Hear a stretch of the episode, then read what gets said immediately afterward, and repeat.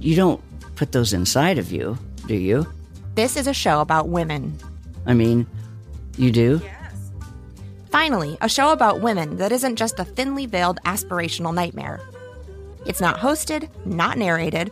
We're just dropping into a woman's world. I found out when my dad was gay when I was 10.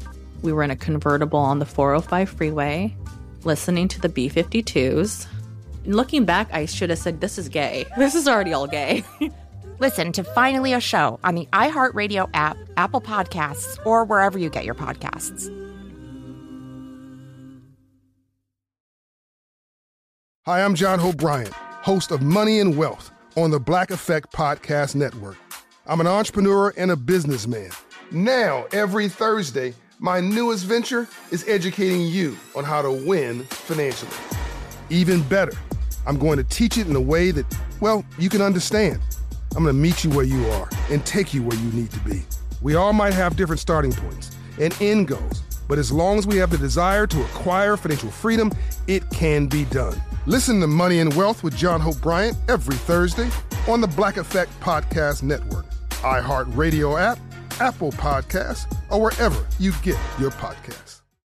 Hey, what's up? This your boy Jerry Clark, and I am the host of Storytime with Legendary Jerry Podcast. For the last 30 years, I have worked with some of your favorite artists like Outkast, Killer Mike, Jeezy, Akon, Jermaine Dupri, and so many, many more. Storytime with Legendary Jerry is an ode to the South. Southern rap has had the game on lock for years, and now I'm telling you legendary stories of how we did it. Listen to Storytime with Legendary Jerry on the iHeartRadio app, Apple Podcasts, or wherever you get your podcasts. Hi, it's Angela Yee, host of Angela Yee's Lip Service. If you listen to my podcast, you know I love making space for women to be themselves. That's why I'm excited to be part of Women Take the Mic, iHeartRadio's celebration of the women who make music, influence change, and create culture. All month long, your favorite voices from talk radio, music, and podcasting will highlight the remarkable achievements made by women and discuss the most significant issues facing us today. Head to iHeartRadio.com slash Women's Day for more and listen to Women Take the Mic on the iHeartRadio app, Apple Podcasts, or wherever you get your podcasts. Jon Stewart is back in the host chair at The Daily Show, which means he's also back in our ears on The Daily Show Ears Edition podcast. Join late night legend Jon Stewart and the best news team for today's biggest headlines, exclusive extended interviews, and more. Now, this is a second term we can all get behind. Listen to The Daily Show Ears Edition on the iHeartRadio app, Apple Podcasts, or wherever you get your podcasts. Wake that ass up early in the morning. The Breakfast Club. Morning, everybody. It's DJ Envy Charlamagne the God. We are the Breakfast Club. We got a special guest in the building. Yes, indeed. We got the brother Marc Lamont Hill. Morning. Morning, y'all. Now, now uh, last hour we had Jonathan Greenblatt here, Mm-hmm. the head of the ADL, and um, you know, of course, he's he's he's. I, I would say pro-Israel. That's safe to say, right? Yeah, yeah. That's yeah. yes. And you know, Marc, I was thinking about all the people that I know who've been to Israel, been to Pakistan, who've been speaking about this issue for, For a long time, for a long And time. Marc is Marc has not only just been one of them. Marc has taken bullets, you know, for for, for speaking out and being pro-Palestine. Yeah. So, what did you think?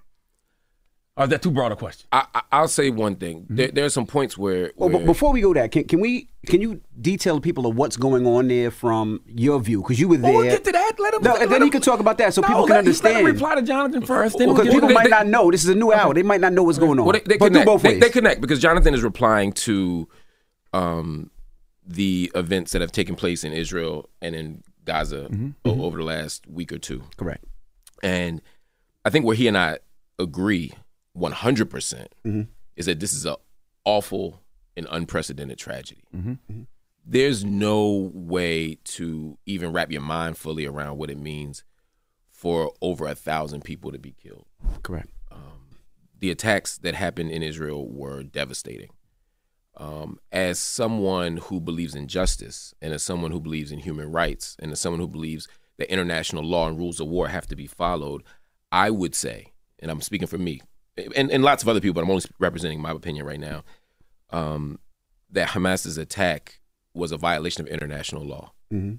Um, as an organization rooted in Islamic principles, um, it's also a violation of religious law uh, to attack civilians, to attack innocents, even in times of war. Mm.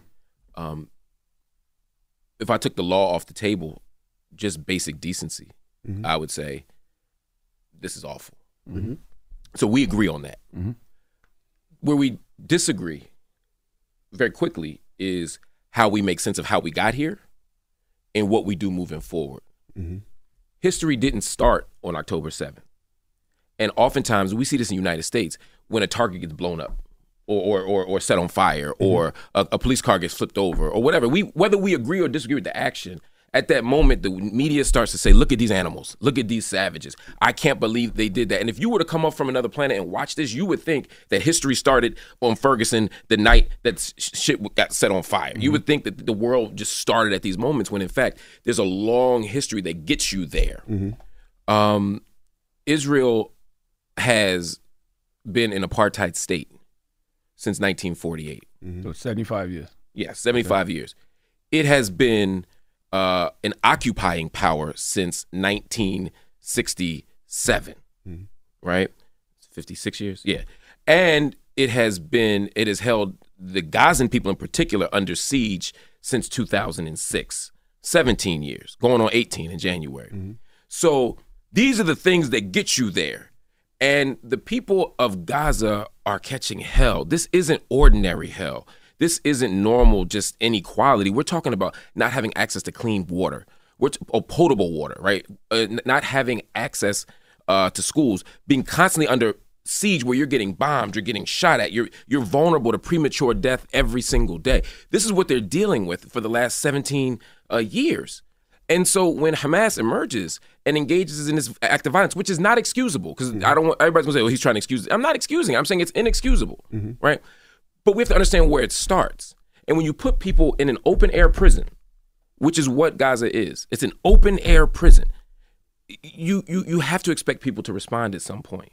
So whose fault is the condition Gaza in? Is it Hamas? Because hasn't Hamas been in control since 06? So is it Hamas or Yeah, I mean, it's, it's it's it's the right question, right? And, and what Jonathan would say, what a lot of pro-Israel folk would say is, well, you know, all the Jewish settlers left in 2005, Mhm. and Hamas took over in 2006, and therefore, whatever happens, that's on y'all. Mhm. Problem is, Palestinians have not had one minute, not one minute of self-determination in those 17 years. In other words, yeah, they left. It's, it would be like if you were in a prison and they said, okay, all the guards left but you're still in prison. We're still on the on the border of the prison. You still can't get out of the prison, right? You still don't have any more food, and we control it, right? God, Israel controls Gaza by land, by air, and by sea. It controls the population registry. It controls the electromagnetic sphere. It controls everything that goes in and everything that goes out. It is military. It is effectively controlling or effectively occupying Gaza just from the outside. Mm-hmm. And so, no, they haven't had an opportunity for self determination. They haven't had an opportunity to build. They are under occupation in a different way, but the same as the people in the West Bank. And so, it is a very, very, very different situation.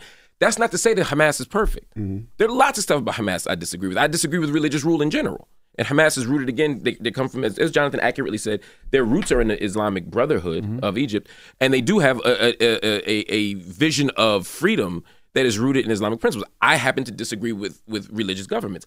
I agree with that. There's other critiques to have. There's critiques to have of every government, mm-hmm. right?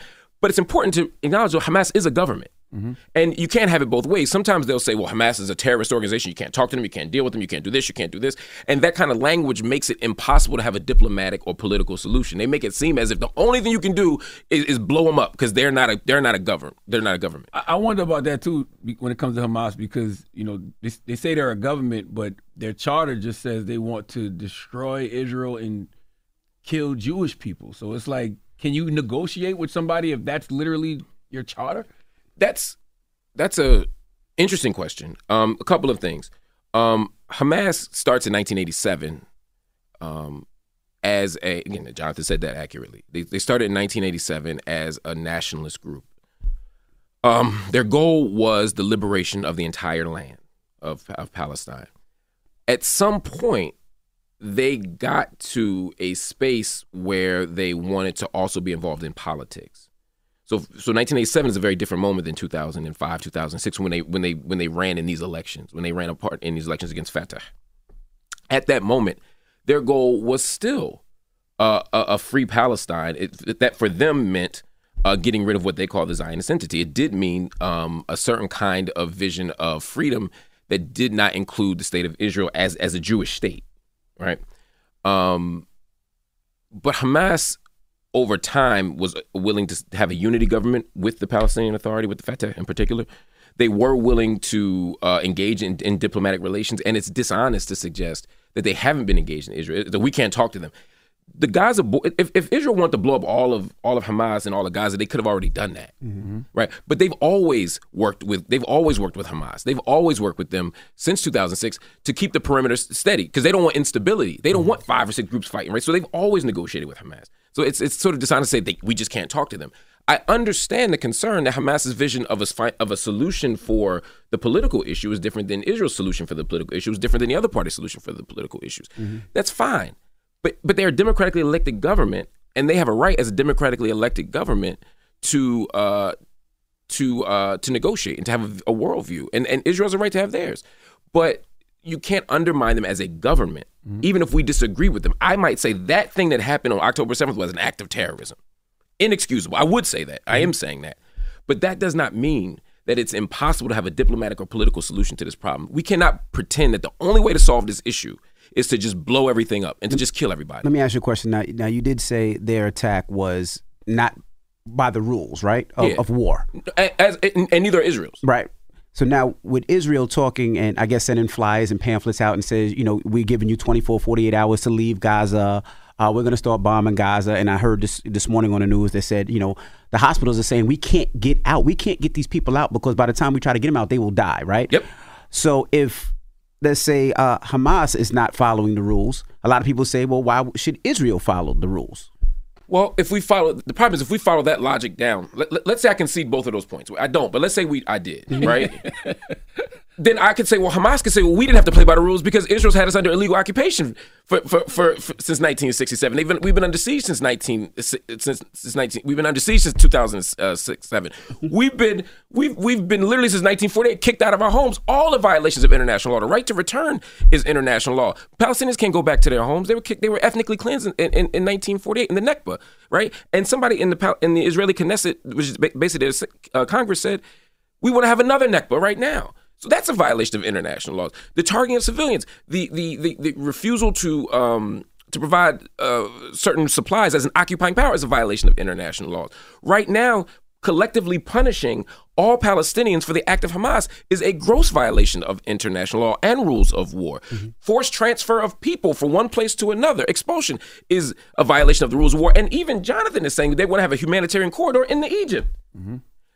That's out of their country. Mm-hmm. That is another neck, but That's exactly what happened. Now you got refugees before. The plan is to put them out. It's not to bring them back. So yeah, the idea to say that well, yeah, Israel shouldn't play by rules because Hamas doesn't. Well, if you play that game, the original rule breaker mm-hmm. is is Israel by international law and by all historical standards. So they don't want- they don't play that game. But I don't think we should play that game. I think at all moments we should do the most ethical, the most just, the most fair, the most humane thing that is possible. And that right now is a ceasefire.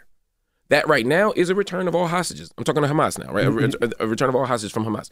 It's it's it's stopping all violence, right? And it's coming up with a political solution that allows Palestinians to stay in their home. It is not yelling out as as as uh, members of uh, the Israeli government have said, we're going to shrink the size of Gaza because you can't you can't start a war with Israel and, and leave with with the same amount of land that you started with.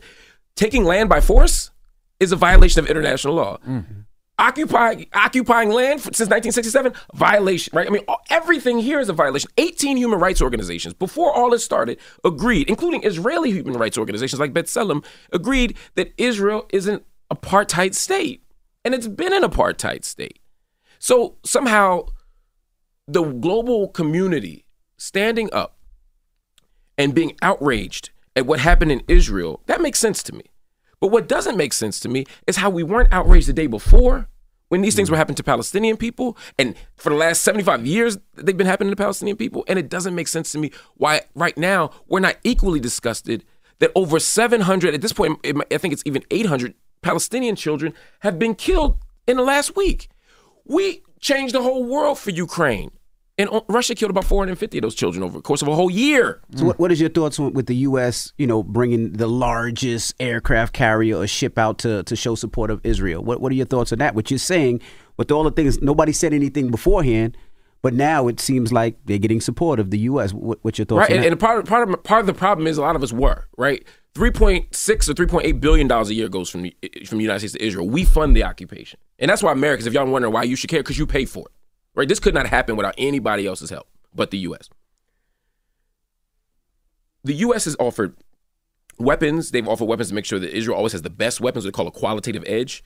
They've they've made sure that technologies uh, come through.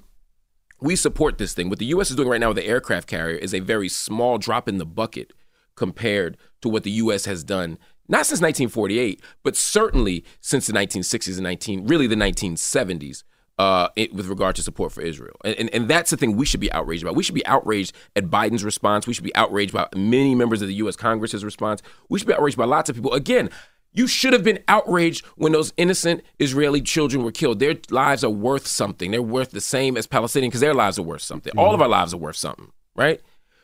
But the outrage can't just be for Israeli kids. They got to be for kids in, in Palestine. They got to be for kids in Armenia. They got to be for kids in China. I mean, everywhere. But in this issue, it got to be for everybody on the table. Do, do you think it's because people are seeing it right now?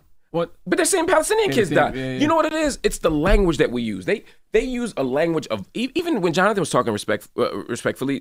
th- there was a way that we start to talk about this is barbaric, right? When you start Mm-hmm. using words like barbaric, when you start to frame people as subhuman or inhuman, that is a deep problem. Now, Jonathan uh, Goldblatt Greenblatt. Greenblatt, excuse Greenblatt. me. Jonathan Greenblatt rightly pointed out that there's a long history, he alluded to, there's a long history of Jewish people being constructed as subhuman and as animals, right?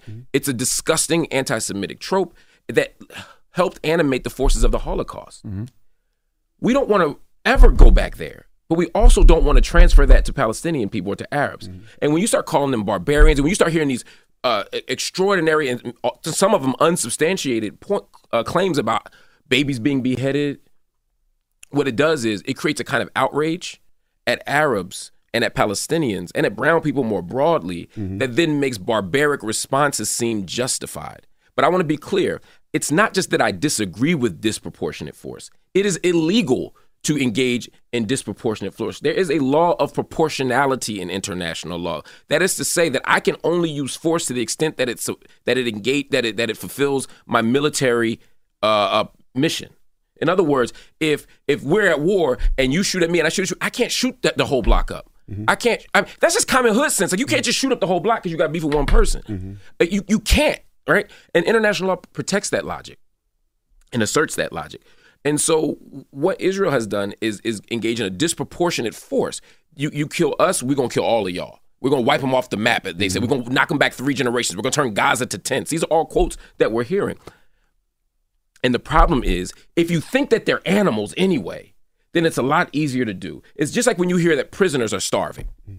No one says, well, oh, people are going, they're prisoners. They don't deserve, you know, they're not, they're unsafe. Oh, well, you know, blah, blah, blah, because we've decided that they don't deserve the same thing as everybody else, mm-hmm. right? We can't think like that. Palestinian lives are worth just as much as Israeli lives. And until we recognize that and own that in policy, then we're going to continue to see the kind of force that we're using. And that's why I don't like this narrative of those animals, those barbarians, those mm-hmm. uncivilized people.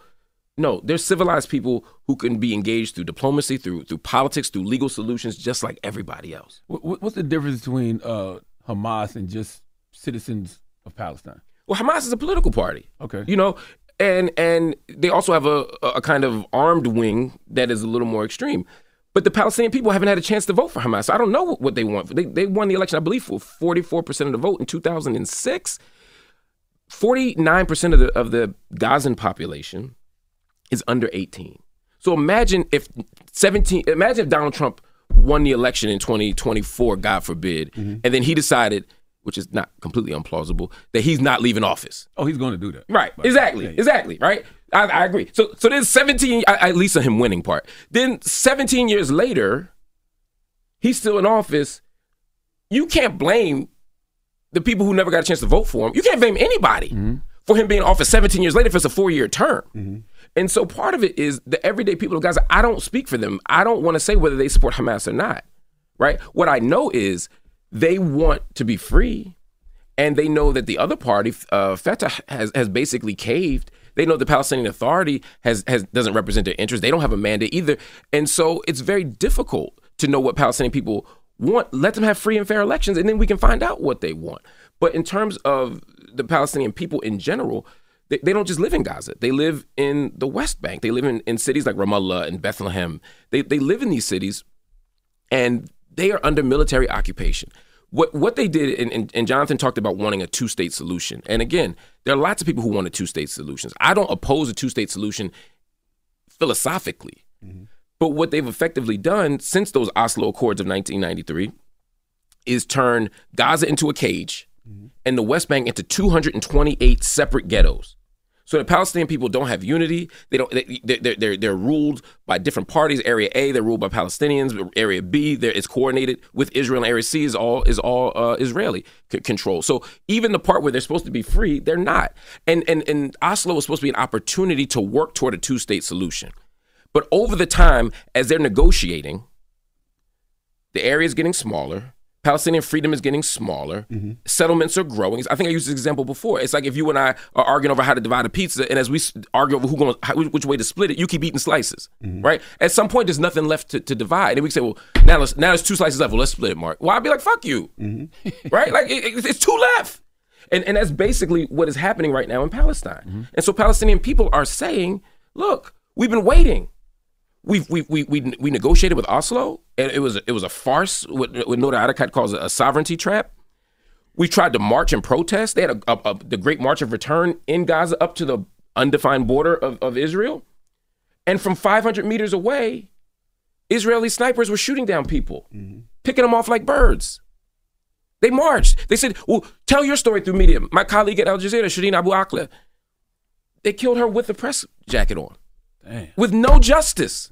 They acknowledge first they said Palestinian killed it. Then they said, okay, we did it. Then they said it's an accident. Is there any justice? No. So just like black folk here, your march they say it's wrong. Your protest you say it's wrong. Your boycott, the BDS movement, they they they've tried to criminalize, right? Which is a boycott, divestment, and sanction movement called by civil society Palestinian people saying, look, we got to do something different. So every possible strategy has been met with resistance, has been met with criminalization, has been met with violence. And so when I see these awful events that again are inexcusable, they don't come from nowhere. They don't come from from from from day one being October 7th. Mm-hmm. They come from day one, not even being 1948, but really day one being the late 19th century, late tw- late 20th century, late 19th century, excuse me, when we started to see Palestinian land being being settler colonized. You know, what is your thoughts on, you know, Jonathan was also upset with some chapters of Black Lives Matter supporting Black Lives Matter Chicago. in. Chicago. yeah, It was a couple of chapters actually that were supporting Palestine and Hamas. What, what, what- what's your thought on that? And the reason we asking all these questions is because you know I'm not versed. I don't know if Charlamagne is versed, but I'm you know, not versed. No, I think I, I the one I saw in Chicago was the one with the The paraglider. yeah the paraglider, and I I, I thought that was in poor taste. Um, again, I don't Because there was paragliders that came in and shot up the fence. Right. yeah, over the fence, right, yeah. and I don't sell. I don't want to celebrate or romanticize the killing of civilians.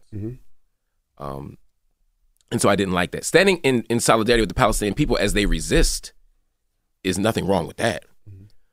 And as a nascent sovereign, as a young emerging sovereign state, Hamas has the right to resist military occupation. And let's be very clear Palestinians have the legal right, not just the natural right, but the legal right to resist. They can use violence to resist. They're under military occupation. It is not illegal to resist, but re- but you have limits on how you can resist. Mm-hmm. Again, if you punch me in the face, I have a right, even by this law, to punch you back and to defend myself. I don't have a right to pull out a knife or a bazooka and blow you away with the gun. Depends where you at though. You're in Florida, you could do Facts. your ground Yeah, yeah. You know what I mean? That, that's very true. Yeah. That, that that's very true, right? Um, but even in even in there, it's limits. Like I think in Florida, you can't be black and do it, right? I don't know if that's on the books, but yeah, I get. But that's sort of, that, that's sort of how we treat Palestinians, is right? Oh, international law says you can. I wrote a book called "Except for Palestine," and part of the point is all these rules work except for Palestine. Every other sovereign state has a right to defend itself. And when you're under illegal military or when you're a military occupation, when you're in a legal occupation, when you're, uh, it's a daily form of violence that legally you can defend yourself. But what you can't do is kill civilians. And so when I see people, if I see somebody, whether it's BLM or anybody else, romanticizing the killing of civilians, I say no. I say that's wrong. I say that doesn't help our cause. But I don't want to pretend that the only strategy that black folk have, or the only strategy that Palestinians have, or the only strategy that any people have is nonviolence. This idea that Palestinians are supposed to just sit there as they get beaten and shot and killed is ridiculous. Mm-hmm. Why, why do you think you don't hear that much of that story? Of of which part of the of the uh, Because I mean, you hear more about Hamas, you hear more about what you know Israel, but you never Oh, hear yeah. that part of the story. Because it's again, they do the same thing here with us, right? Like there's stories when violence happens. I the, no disrespect to the new Black Panther Party, but there's about 12 people in the new Black Panther Party. But if you were to watch watch Fox News, you would think that all the people at, all the people in Ferguson marching, at all the people in Minnesota marching, that it was these 12 people that said the craziest, wildest stuff were the representatives of all black people. They always take a a, a, a, a one slice of a of a people and tell that and make that the whole story. They they, they, they pick at the they pull at the threads that are easiest to pull at. So that becomes part of the reason. The other part of the reason is um, we've never represented the Middle East or Africa in ways that show their humanity. We've always shown them as as as uncivilized, as violent, as un uh, uh, as unprepared for democracy, and that's how you end up here in the first place. Um, but we need to tell those stories. That's our job. That's our job to tell the story of the occupation, tell the story of suffering, to tell the story of misery. Because if we don't do that, then then we're we're complicit. That's why when those 18 human rights organizations stood up and said Israel is an apartheid state, that there that there are different rights given to some folk versus other folk based on who they are. That is the definition of apartheid. It's not. It doesn't have to look just like South Africa. It has to be based on, on a system of higher, of racialized hierarchy or other forms of hierarchy, and it is. So when those nations came out and said that, people started paying attention. It, it's in many ways frustrating for me because I feel like we were just starting to turn a corner where people were noticing the injustices in Palestine. People were starting to speak out against what was happening. People were starting to say, "Wait a minute." Israel also has to do something. Political candidates were running, like Bernie Sanders is saying, look, mm-hmm. we can't give unconditional aid to anybody, but not, not even Israel. Israel has to not have human rights violations for us to keep giving them our money. This is where the conversation was turning. And this moment creates, a, unfortunately for me, an opportunity to say, look, we don't have to hold Israel accountable for anything. We can only focus on Palestinians. And I think everybody, everybody needs to be held accountable. I, I guess I keep getting slightly confused because we talk about Hamas and Palestinian citizens, and I wonder if that if that's fair. And the reason I say that because it feels like Hamas is willing to sacrifice the Palestinian people because they have to know you're not going to win a war with Israel. They had to know when they committed that act of terror what the response was going to be, and they had to know that so many innocent Palestinians were going to be killed because of it. You know, it's it's an interesting question. I asked that very question to Osama Hamdan, who's one of the who's a senior spokesman for um, for uh, Hamas. I asked, I had him on my Al Jazeera show last week, as well as an Israeli official, and I asked him that very question. I said, if you know your response is going to be this, why would you do that? Yeah. There's an interesting set of questions, uh, responses to that. He didn't he didn't say this. He he avoided the question, but my response would be one: I'm not sure they knew that they'd be this successful. I don't. I think they they, they thought the Israeli intelligence, and Israeli military would be better prepared for this, uh, for for this uh, for this attack than they than they than they were. And I think Israel is, ba- and I think Jonathan's basically said that. Like everybody was a little surprised by this. They may have underestimated uh, Hamas's cap- capability, and Hamas may have overestimated Israel's capability, at least in that moment. So I think part of it was they weren't plan- they weren't prepared for this to be. They, they didn't think they'd get this many hostages. They didn't think they'd be able to uh, breed, you know, to kind of get past the barrier and, and and kill that many people. So I think some of this might have been. This is me speculating now. I think some of this might have been. Oh shit, we in. Oh shit, like we here. Uh, w- let's figure this out. Um, the second thing is, I, I think what they would say to you is, we're dying now slowly. And yes, this may cause an act of extraordinary, disproportionate retaliation by Israel, but at least we have an opportunity to change the conditions on the ground. At least the world is watching. At least we have an opportunity to do something else. Do I think that's the right decision? No, I don't. I think that's a terrible political calculation, and I don't think that you can sacrifice civilians in the interest of this. I just don't think you can do that. But I also understand that if we do nothing at all, if we do nothing at all under occupation, if we do nothing at all under slavery, if we do nothing at all under any gross commun- uh, uh, system of injustice, our oppressors don't just free us.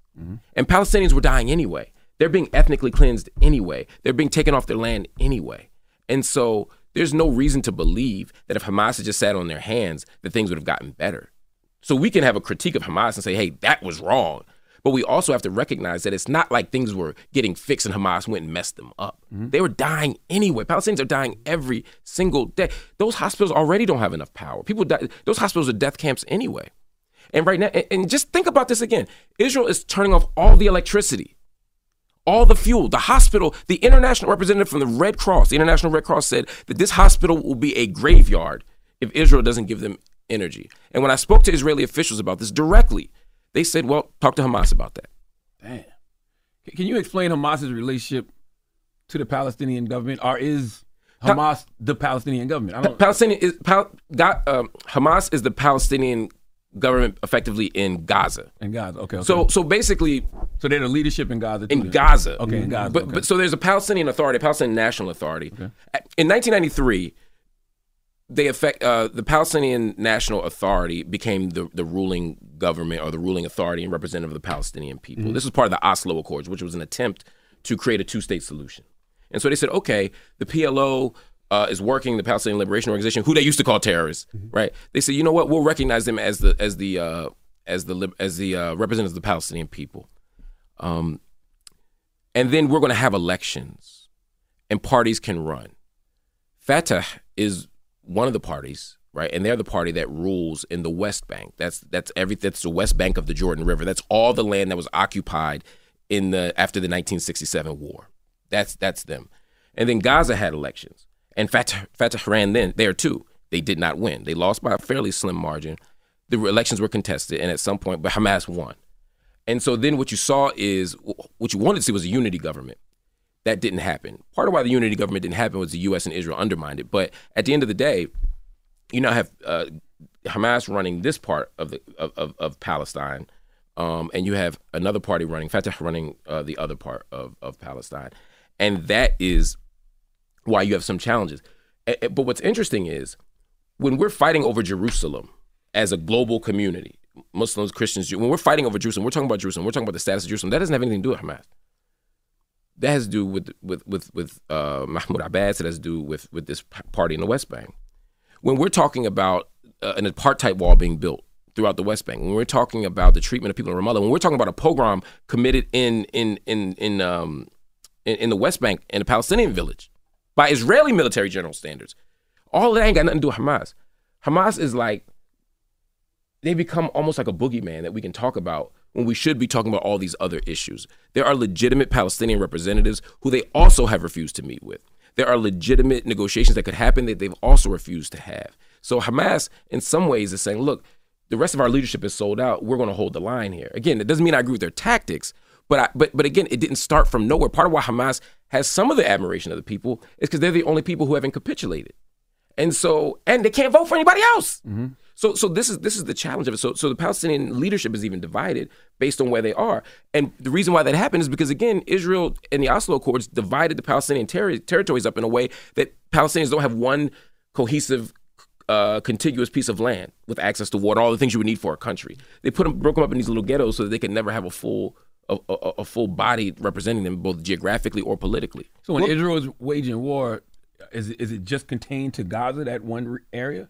It is right now. Although, as of the, the last report I saw, seven people were killed in the West Bank too, but um, by by Israeli forces. But but uh, but yeah, right now it's only happening in Gaza. Okay. And we've also seen things happen. When you hear clashes in Aqsa Mosque, that's happening in the West Bank. That's happening in occupied East Jerusalem. When you hear about uh, uh, you know, uh, uh, uh, uh, Goldstein, uh, a, a, a settler from Brooklyn who came and, and engaged in a massacre at the Ibrahim Mosque uh, in, in Khalil in Hebron in the 90s, uh, that was in the West Bank. Um, and, and, and the military clashes that came after that were, were there. So there's it really just depends on where you're talking about at a given moment. But right now, we're talking about just the Gaza Strip, which is a very specific strip of land uh, with within the region. Uh, most people are up north, right, in Ga- Gaza City, and right now they're being told go to the southern part of the country. Um, that's another important thing because part part of what people say is Israel has the most restraint. They have the most uh, restraint-driven military in in the world. They give people warnings before they bomb them. Mm. They tell people. So they do have what's called a uh, roof knocking strategy, where they say, "Well, you know, we'll, we'll knock on the roof, and then three minutes later, with, with we'll drop a non-explosive on your roof, and then you have like three minutes to leave before we blow blow it up." That's not a lot of time. Second, uh, they've they've gotten rid of that strategy. They say, well, if, if to the point you made earlier, if Hamas ain't knocking, we ain't knocking. We just Yeah. blowing shit up now. Also, um, Well, see, I, you know, my question to that too, because if you knock on the door and it's Hamas, Hamas knows now you're going to bomb me, so they know that to get the hell out. So I, I, I don't. That doesn't make much sense at all, either. the, the, the argument was Because a lot, because they say a lot of people that that Hamas is what even what Jonathan Greenblatt said was they they're setting up in churches, they're setting up in hospitals, they're setting up in schools, they're setting up in daycare. I, I have I have yet to see uh, intelligence reports to say that. The, the problem is they say Hamas is everywhere. They say Hamas is everywhere, and they have tunnels everywhere. So then, when you blow up a school, that school is filled with children, and they say, "Well, yeah, but Hamas was in there." They, they, the narrative is constructed as if Palestinian people stand in front of their babies with guns and so and force you to kill both of them. Right? That's the narrative. Right? Um, uh, history and intelligence reports don't necessarily suggest that. That oftentimes, uh, what is seen as a military target often is just a civilian target. I mean, one of the classic examples historically is the bombing of the King David Hotel, and they say, "Oh, it was a British military target that that is that Israeli terrorists blew up." Right? Turns out it wasn't. And historians have it wasn't a military target. There were civilians in there. Right? These are the things that happen. Schools are getting bombed. Hospitals are getting bombed. Homes are getting leveled. I spoke to a, a woman whose whose entire family, eleven people in that in that house, were killed when the apartment was leveled last week, and none of them were military. None of them were members of Hamas. But this idea of saying, "Well, we had to blow it up because Hamas," is basically saying Hamas stands in civilian areas and forces us to kill everybody. Um, but there's no evidence of that. But again, international law doesn't say you can just do that. You can't just arbitrarily do that, and you can't move 1.1 million people to the south in a in 24 hours, and at the same time that you shoot down the corridor to get them there, and you shoot, and you're shooting at, at transport vehicles. They transport people from the north to the south. If all that is happening, you can't, in good faith, say that we we gave everybody a warning. As if all the civilians were going to leave to the south and Hamas was going to be standing up in the north, like, hey, here we are, come get us, right? Like, that's not realistic. It's not honest. And we have to be honest about that. And and honestly, Antonio Guterres, the head of the UN, um, other nations are beginning to say that. They're saying, look, this is disproportionate force. This is too much. You can't blow up all the hospitals. You have to give people food. You have to give people electricity. And the fact that we're sitting here right now having a fight over whether or not Palestinians can get food, clothing, shelter, electricity, fuel is absurd. Thousands of Palestinians have been killed, and we're pretending like it's just okay. Mm-hmm. And it's not. Yeah, I wonder about that too. Like, why do people have to be pro Israel or pro Palestine? Like, I'm pro. I don't want to see kids get killed. I'm pro. I don't want to see innocent civilians, Civilians, get killed. innocent I'm, people, yeah. I'm anti-war. Like, why does why do people have to pick a side? Like, I don't understand. Like, I'll tell you why. Um, at this moment, we can all say we don't want violence. I agree. It, you don't even have to know about the issue and be like, look, I just don't want to see anybody die. That's where I'm at at this moment. I don't want to see another Israeli child dead. I don't want to see another Palestinian child dead. I don't want to see anybody die. Not just children, adults. I don't want nobody to die. But the problem is, if you say that you are pro Israel as it is currently constituted, then you are saying that you are in support of a government that is systematically colonizing people, that is systematically displacing people, that is systematically stealing people's land, that is systematically ethnically cleansing people, as we see in Gaza right now. If those people leave Gaza and can't come back, they've been ethnically cleansed, right? Um, if you say you pro Palestine, then they'll say you pro Hamas. Here's the difference. If I say I'm pro Hamas, I'm saying I'm pro Hamas, right? I can be pro Palestinian and, and support Palestinian self determination and still disagree with Hamas. The problem is Israel as it is constructed, Israel as it is defined, Israel by its own definition is not a state of all of its citizens. By virtue of being a Jewish state, and by virtue of, of giving people different rights based on whether or not they are Jewish, by virtue of the fact that Palestinians have um, different uh, rights and privileges, even those who are citizens of Israel. Arab citizens of Israel have different rights and rules, and they'll say that's a lie. There, there, there are Palestinians in, in our Knesset, there are Palestinian members in the Supreme Court. Palestinians have the exact same rights. There are about 60 laws on the books that that show a difference, um, either facially or in practice, in terms of how people get treated based on whether or not they are uh, uh, Arab or not, even for Arab citizens of Israel. Right now, people in the West Bank don't have rights and freedoms.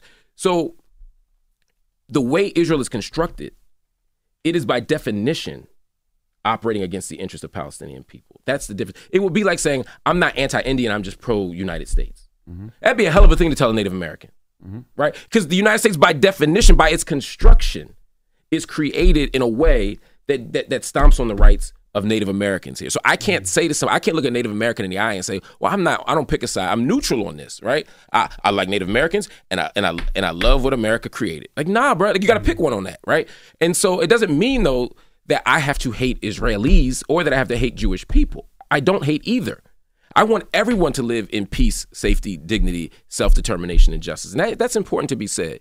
I guess that's why I don't like conflating the two Hamas and Palestinians because Hamas charter literally does say they want to destroy Israel and kill Jewish people. That was that was that, that was their char- that was their charter, and I think that we can have an opposition to Hamas's charter. Mm-hmm. I think we can have an opposition to Hamas all the way, and still support the Palestinian people. Again, Hamas is a government Mm-hmm. and an organization; they're not the Palestinian people, right? I think that's what the confusion is. But mm-hmm. but but and, and I think we can have a disagreement with the Israeli government, mm-hmm. right? And I, I could say, hey, I there there there are Israelis, there's Zionists, there are uh, Jewish people here who say, look, I don't agree with the Israeli government, but I I I I, I disagree with the government, but I, I support the government's right to exist. I hear you. What I'm saying is is that the Jewish state as is constructed right now, is Israel as is constructed right now, and as it was designed since 1948, was constructed in a way that that that re- that depended upon the ethnic cleansing of Palestinian people, the, the settler colonizing of, of Palestinian people, and the continued uh, uh, uh, uh, dispossession of Palestinian people. And so that's the difference. This isn't about whether I agree with the government or not. Everybody has governments. Israel shouldn't be held to a higher standard or a lower standard. Israel should be held to the same standard as all governments. You can critique them, you can you can agree with them, you can support them, you can resist them, you can do all that stuff. I'm not against that. But I'm saying right now Palestinian people have been dispossessed.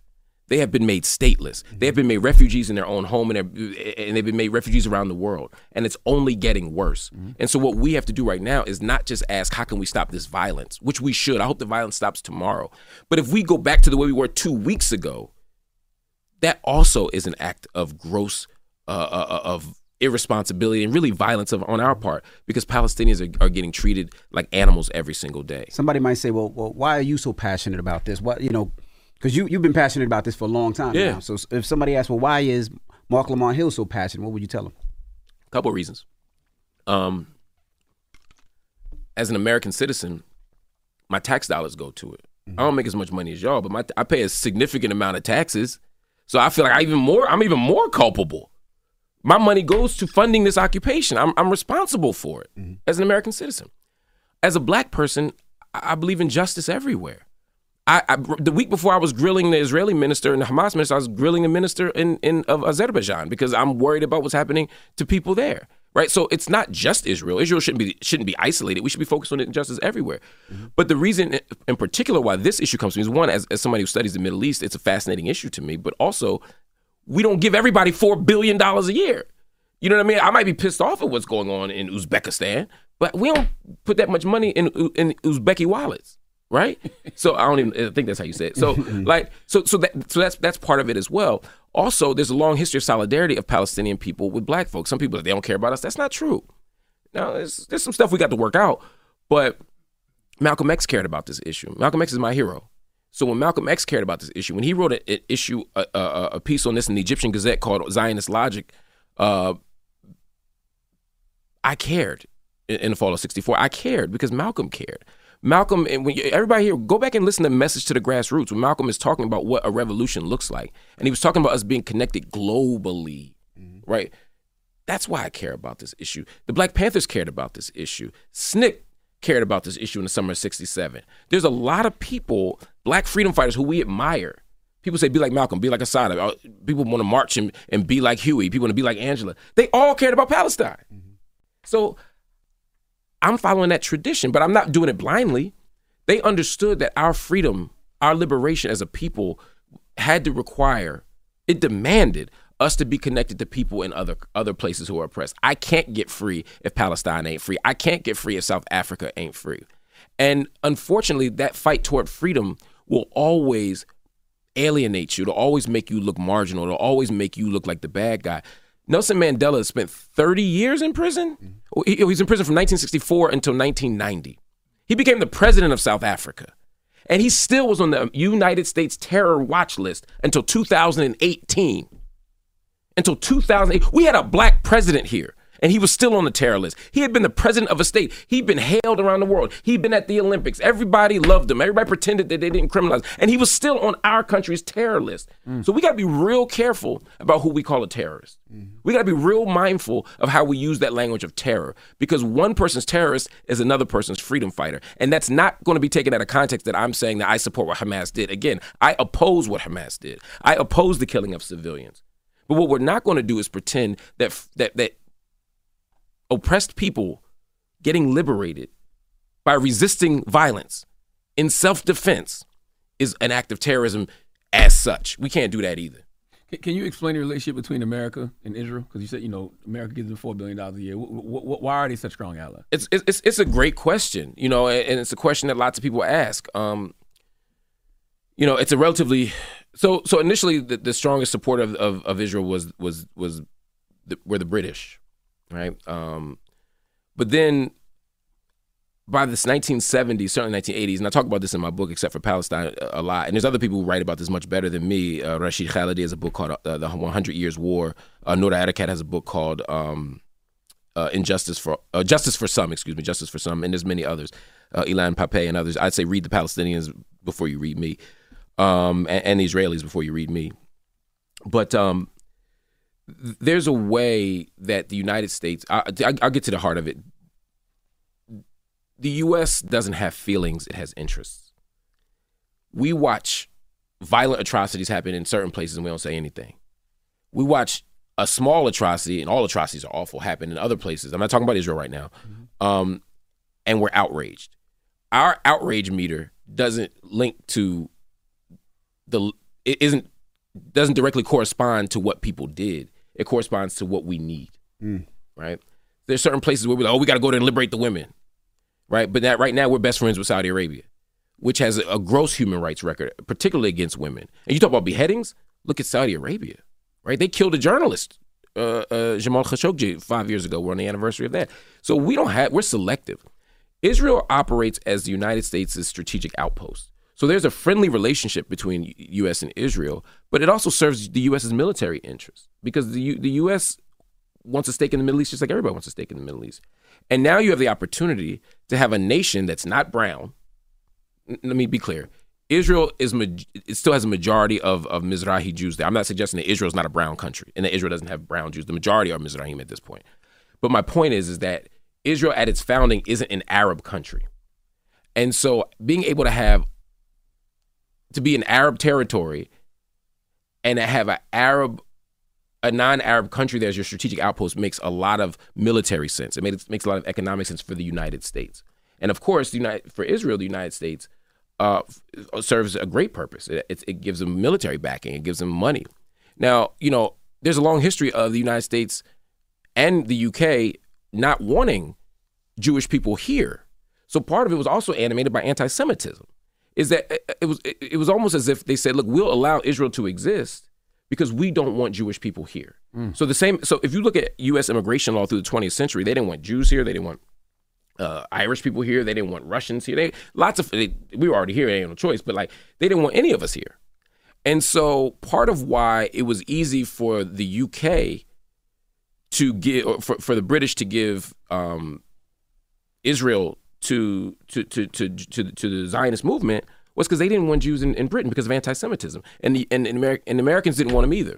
So part of the, the, at the beginning was like we don't want them here anyway, and now they've they've, they've served strategic interests. Again, that's anti-Semitic. It's deeply problematic, um, but that's part of the origin story of why we got into these political relationships that we got into. And is the two-state solution the solution? I don't believe so. Okay. Um, but I think it's up to Palestinians and Israelis to decide that. I, I want them to come up with a a, a final uh, analysis and a final plan that works for them. Mm-hmm. And I think the best plan that we could have is a, is a one state solution, one country, everybody gets one vote. It's secular. It's not a religious state. It's not a Jewish state. So It's not an Islamic state. Mm-hmm.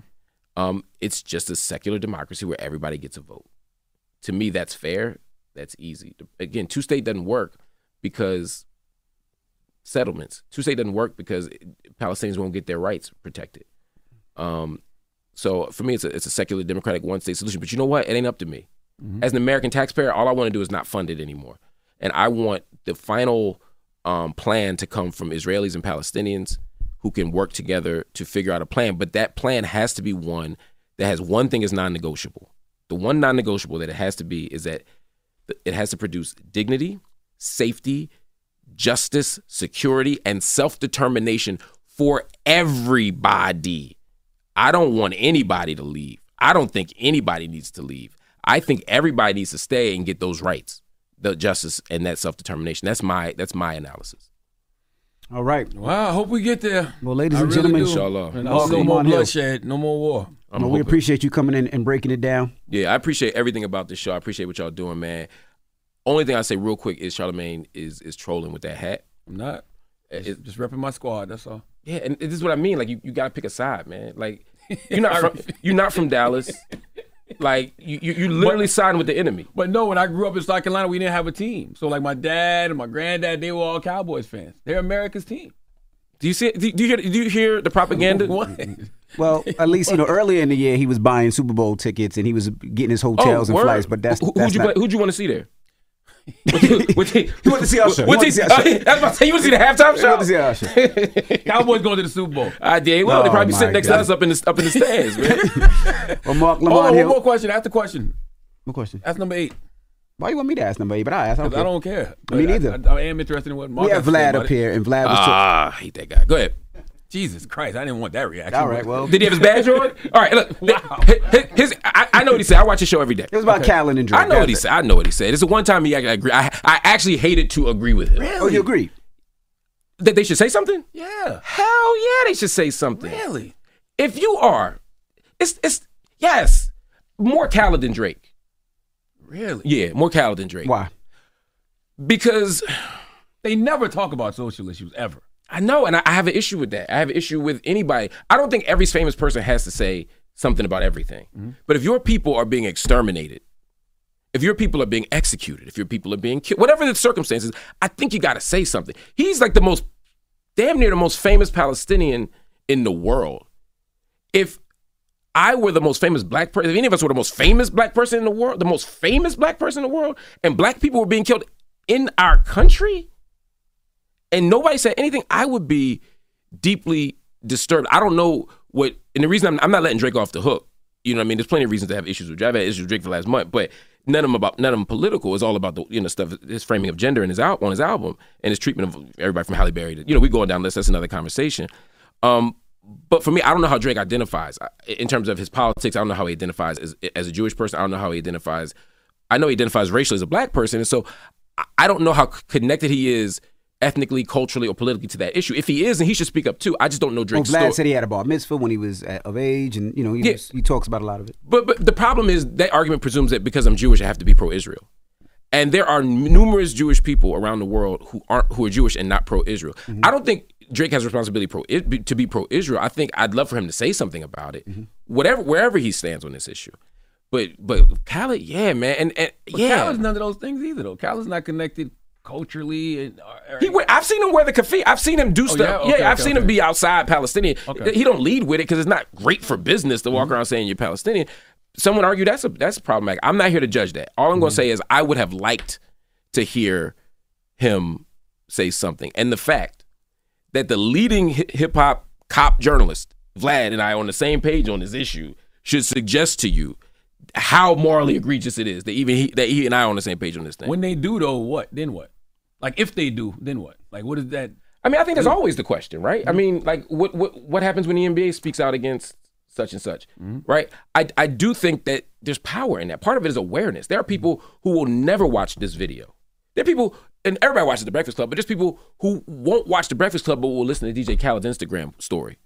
That's why it matters. It's the same reason why when the NBA players wore uh, hands up, don't shoot, or Black Lives Matter, it mattered because they reached a sector of the world that wouldn't otherwise know that story. When LeBron and D Wade and Chris Paul said stuff, that shit mattered because people cared. Right. You know what I mean? When Beyonce was talking about, you know, you know, and, and again, I didn't need her to give a press conference, but what Beyonce did was extraordinary, given her platform. And so, if and, and the difference is, there's a lot of black people that can speak. There are uh, a, a, a lot of people who are Jewish who can speak. There's lots of people who are Indian who can speak. But how many people in the United States right now who are Palestinian have the platform to count? Maybe Gigi Hadid, maybe eh, who spoke out, right? There's one or two people, but in general, there's not really a space for that. So I'm not. I mean, it's not just Khaled for me. Any any any of them who are Palestinian, any of them who are, who have a platform should speak up. And I, and I and I'm not putting that just on Palestinians. I'm saying that for Black folk too. Mm-hmm. But I'm saying the stakes are even higher because it ain't but five Palestinians in, in, in Hollywood. You know, there's a million Black folk. Mm-hmm. So I just feel like the, you got to do it. I guess if they want to, my thing would be pass the microphone to somebody who knows what they're talking about. I'd be I'd be That's okay what with I care that. about. I'd be okay with that if Khaled said, "Look, I don't know enough about this issue, but I'm going to bring these people together and make it happen." But he's he's moving as if it didn't happen, and it's weird to or at me. least on social media. We don't know what he's doing behind the scenes. Th- that's fair enough. I, I'm pretty connected to the Palestinian movement. I, I ain't heard one person yet say he, that he's doing something. I ain't heard one. That's not to say he's not. I ain't heard one yet. But again, I'm not Palestinian. It's not my job to tell him what to do with his people or for his people. I'm just saying I was I share Vlad's disappointment that um that I haven't heard anything from Khaled. And social media is reality for a lot of people. Khaled gives us a narrative of his life, what's going on, what's going on in his world. And if you're selling a product while 2,000 of your people have been killed, 1,500 of your people have been killed, that feels that feels gross to me. Mm. It feels a little gross to me. Mm. Li- Like even if you didn't want to speak up, if if if a um if a if a all black neighborhood got got bombed today, and you said I don't I Charlamagne or I Envy don't feel like talking about it, I bet you you wouldn't go in your story and be like, yo. Check out, check out my check out the trailer for my new documentary today on such and such, or check out my new book. You just you you would have the decency to do nothing. Mm-hmm. And I'm saying part of what happens is when you move as if nothing is happening while the world is blowing up. I, I think it's it's it, it communicates even more so that this isn't worth caring about. We already have a media that does that. We already have uh, intellectual infrastructure that does that. We have a legal apparatus that does that. We don't need people who look like us doing that. That's all I'm saying. But that's again, Kyler might disagree, and, and I respect. I would just respectfully disagree. All right. Well, Marc Lamont Hill. Yes. It's the Breakfast Club. Make sure you go get them books too, man. Except, Except for Palestine. That's right. Wake that ass up early in the morning. The Breakfast Club.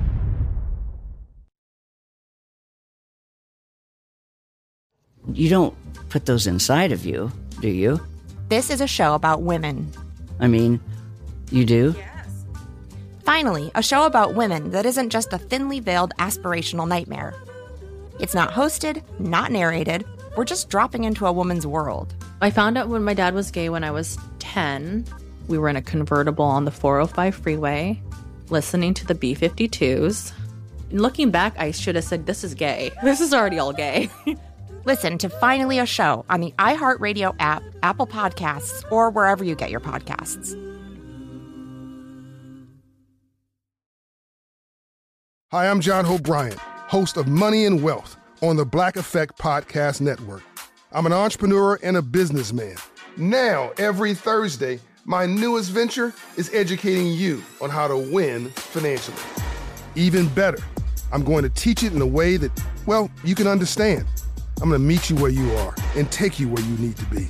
We all might have different starting points and end goals, but as long as we have the desire to acquire financial freedom, it can be done. Listen to Money and Wealth with John Hope Bryant every Thursday on the Black Effect Podcast Network, iHeartRadio app, Apple Podcasts, or wherever you get your podcasts.